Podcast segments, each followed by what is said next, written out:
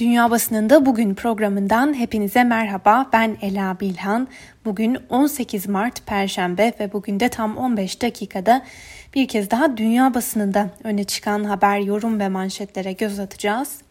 Bu kez bültenimize Türkiye'yi çok çok yakından ilgilendiren iki gelişmenin dünya basınındaki yankılarına çok kısaca göz atarak başlayalım. HDP'li Ömer Faruk Gergerlioğlu'nun milletvekilliğinin düşürülmesinin ardından dün yine aynı gün içinde HDP'ye yönelik kapatma davasının açılması Türkiye basınında olduğu kadar dünya basınında da geniş yer buldu. Bu başlıklara kısa kısa göz atalım. Sonra her zaman yaptığımız gibi bültenimize Amerikan basınının bir numaralı gündemiyle devam edeceğiz. Fransa'da yayın yapan Fransa 24 Türkiye hükümeti HDP'yi kapatmaya hazırlanıyor diye yazarken Alman Tagesspiegel gazetesi ise süreçle ilgili şu ifadeleri kullanmış.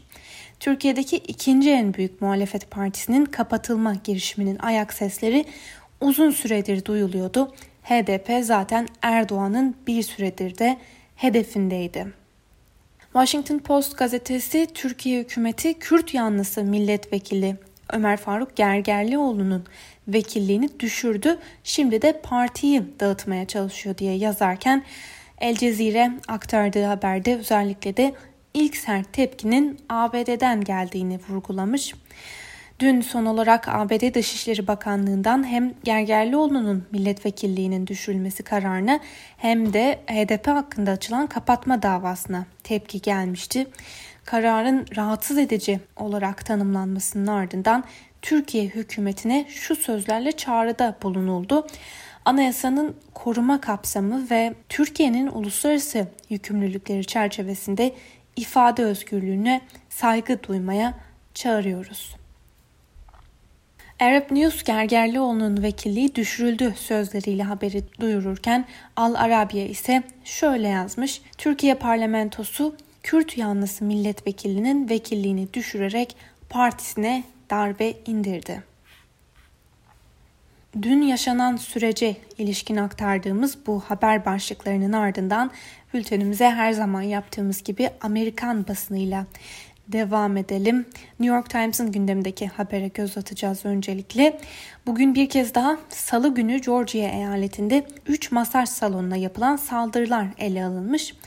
6'sı Asyalı olan 8 kişinin öldürülmesi ülkedeki Asyalı düşmanlığını yeniden gündeme getirdiği için endişe yarattı diyor gazete.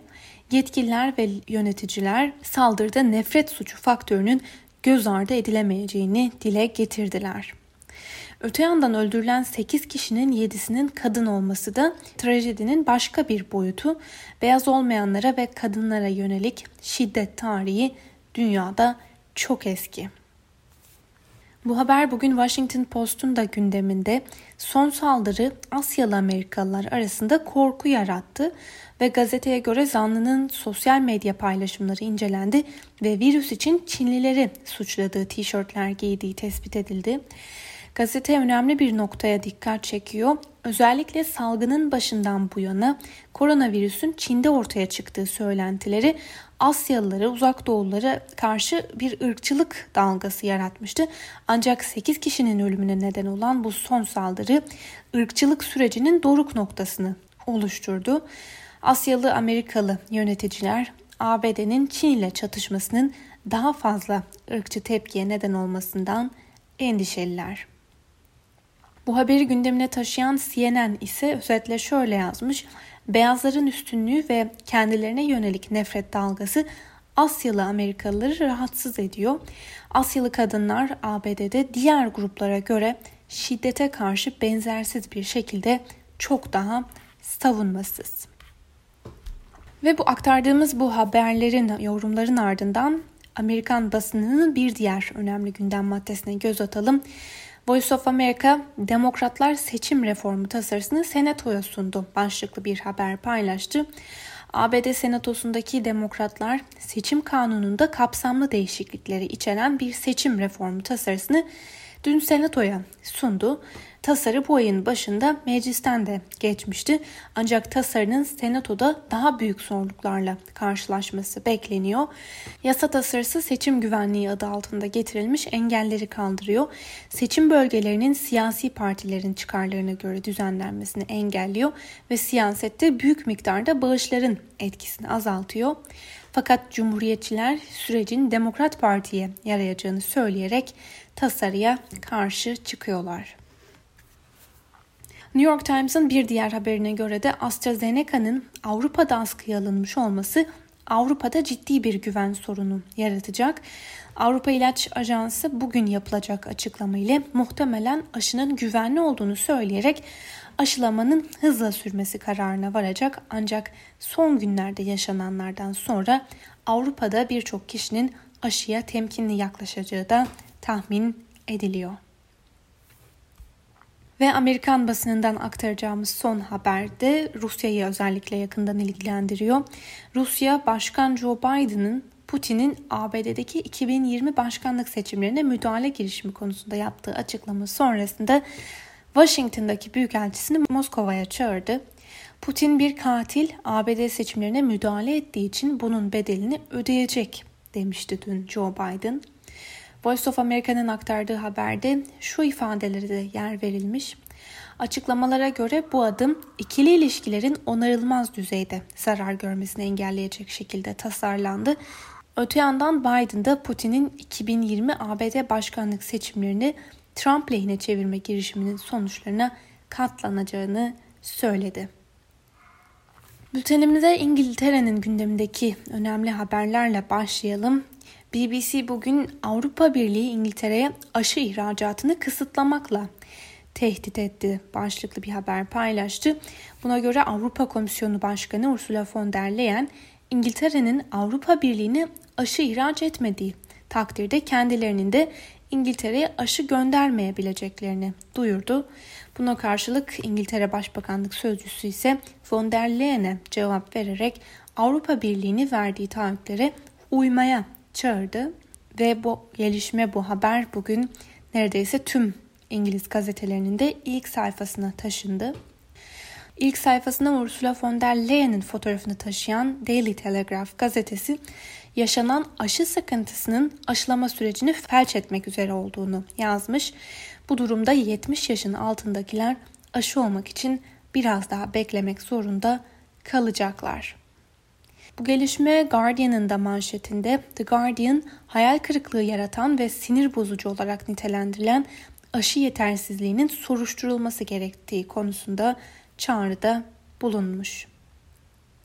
Bu konuyu ele alan Independent gazetesi önemli bir noktaya işaret ediyor. Avrupa ülkeleri aşı teslimatının Avrupa Birliği'nde gecikmesinin ardından Moskova'nın aşısını kullanmak zorunda kaldılar. Gazete Rusya'nın ürettiği Sputnik 5 isimli aşıyı şu sözlerle değerlendirmiş. Rusya'nın batıya sızan yumuşak gücü. Alman Die Welt gazetesinin manşetinde bugün şu sözler var. Biden Putin'e saldırıyor, bedelini ödeteceğiz. Gazete Rusya ve ABD arasındaki iplerin seçimlere müdahale girişimleri nedeniyle gerildiğini ve sürecin daha da uzayacağının altını çizmiş. Öte yandan Die Welt gazetesinin yine ilk sayfadan verdiği bir diğer haberde önceki hafta Alman siyasetini sarsan maske skandalına dair Maske üreten bazı şirketler adına lobicilik yapan ve yüz binlerce euro komisyon payı alan iki milletvekili konusunda krizin ve tartışmaların sürdüğü belirtiliyor. Deutsche Welle'nin aktardığı bir diğer habere de göz atalım. Avrupa Birliği İrini misyonunu uzatmayı planlıyor. Avrupa Birliği Libya'ya silah ambargosunu denetlemeyi hedefleyen İrini misyonu 2 yıl daha uzatmayı planlıyor. Ancak Birleşmiş Milletler ise silah ambargosunun etkisiz olduğu görüşünü savunuyor. Hollanda'ya ilişkin bir haberle devam edelim. Pazartesi günü aktardığımız gibi Hollanda'da yapılan milletvekili seçimleri koronavirüs nedeniyle 3 güne yayıldı ve oy verme işlemi dün yani çarşamba akşam saatlerinde de sona erdi. Ülkede 150 üyeli Temsilciler Meclisi'nin belirlendiği milletvekili genel seçimlerinden hükümet ortağı liberal sağ ve liberal sol partiler zaferle çıktı. Sol partiler ise ciddi oy kaybı yaşadı. Başbakan Mark Rutte'nin lideri olduğu liberal sağcı Özgürlük ve Demokrasi için Halk Partisi birinci parti olurken sol liberal demokratlar ise ikinci oldu. Fransız Le Monde gazetesinin gündemine taşıdığı habere de göz atalım. Dünkü bültenimizde de belirttiğimiz gibi Fransa'da 3. dalga resmen başlamış durumda. Aşılamaların planlandığı kadar hızlı ilerlemediği Fransa'da da AstraZeneca aşısı diğer birçok Avrupa ülkesi gibi askıya alınmıştı. Gazeteye göre aşının askıya alınmasını destekleyen Macron'a karşı Başbakan Jean Castex aşıyı savunanlardan biri. Hükümet ülke genelinde genel karantinadan kaçınmaya çalışsa da bilim insanları aşılamanın tek başına yeterli olmayacağını dile getirmeye başladılar. Rus basınından Moscow Times'ın gündeminde Biden ile Putin arasındaki gerilim var. Moscow Times son gelişmeleri aktardığı haberinde bir de değerlendirme yapmış. Şöyle diyor. Trump Putin hakkında olumsuz ifadeler kullanmayı her zaman reddetti. Ancak Biden'ın dünkü sert çıkışı Trump'ın izlediği politika ile kendisininki arasında net bir tezat olduğunu gösterdi. Navalny konusunda uygulanan ihracat kısıtlamalarının e, son gerilimle daha da genişlemesi bekleniyor. Moscow Times'ın yorum köşesinde ise Sputnik 5 aşısının adım adım Avrupa'ya sızdığı belirtilmiş. Rusya'nın aşı diplomasisi konusundaki panik Batı'nın zihniyetinden kaynaklanıyor diyor Moscow Times. Sputnik 5'in Avrupa'da yayılmasını önleme girişimleri ahlaki ve politik açıdan zararlıdır. Al Arabya'nın yorum köşesinde Lübnan'daki son duruma ilişkin önemli bir analiz yapılmış. Hana Gadar yorumunda Lübnan'da üst üste yaşanan krizlerin ciddi bir ekonomik yıkıma yol açtığının altını çiziyor. Yazıya göre Lübnan'da ekonomik kriz o kadar derinleşti ki dolar 15 bin Lübnan lirasına kadar yükseldi. Ülkedeki yoksulluk seviyeleri dünya tarihinde açlık ve gelir eşitsizliğine dair bir devrimin kapılarını aralayabilir. Marketler bile kepenk indirmiş durumda. Ve son üç haberimiz Japon basınından Japan Times'ın bir haberine göz atalım. G7 ülkeleri arasında eşcinsel evliliğe izin verilmeyen tek ülke olan Japonya'da dün tarihi bir karara varıldı. Japon Bölge Mahkemesi aynı cinsten çiftlerin evlenmesine izin vermenin anayasaya aykırı olduğuna karar verdi. Ve son olarak Brezilya'dan iki haber aktaralım. Rio Times'ın aktardığına göre Brezilya'da son 24 saatte 90 binden fazla yeni vaka tespit edildi. Öte yandan dikkat çeken bir olay daha yaşandı. Brezilya'da Covid-19 aşı karşıtlığıyla tanınan siyasetçi Silvio Antonio Favero 54 yaşında koronavirüs nedeniyle hayatını kaybetti. Covid-19 aşısının etkisine ve güvenliğine dair Brezilya Devlet Başkanı Bolsonaro ile benzer pozisyonu savunmuş olan Favero, pandemiyi uzun süre kabullenmemiş, sosyal mesafe kurallarını uygulamaya direnmiş ve aşı karşıtı söylemlerde bulunmuştu. Sevgili Özgürüz Radyo dinleyicileri, Brezilya'dan aktardığımız bu son iki haberle birlikte bugünkü programımızın da sonuna geldik. Yarın yani haftanın son gününde aynı saatte tekrar görüşmek dileğiyle şimdilik hoşçakalın.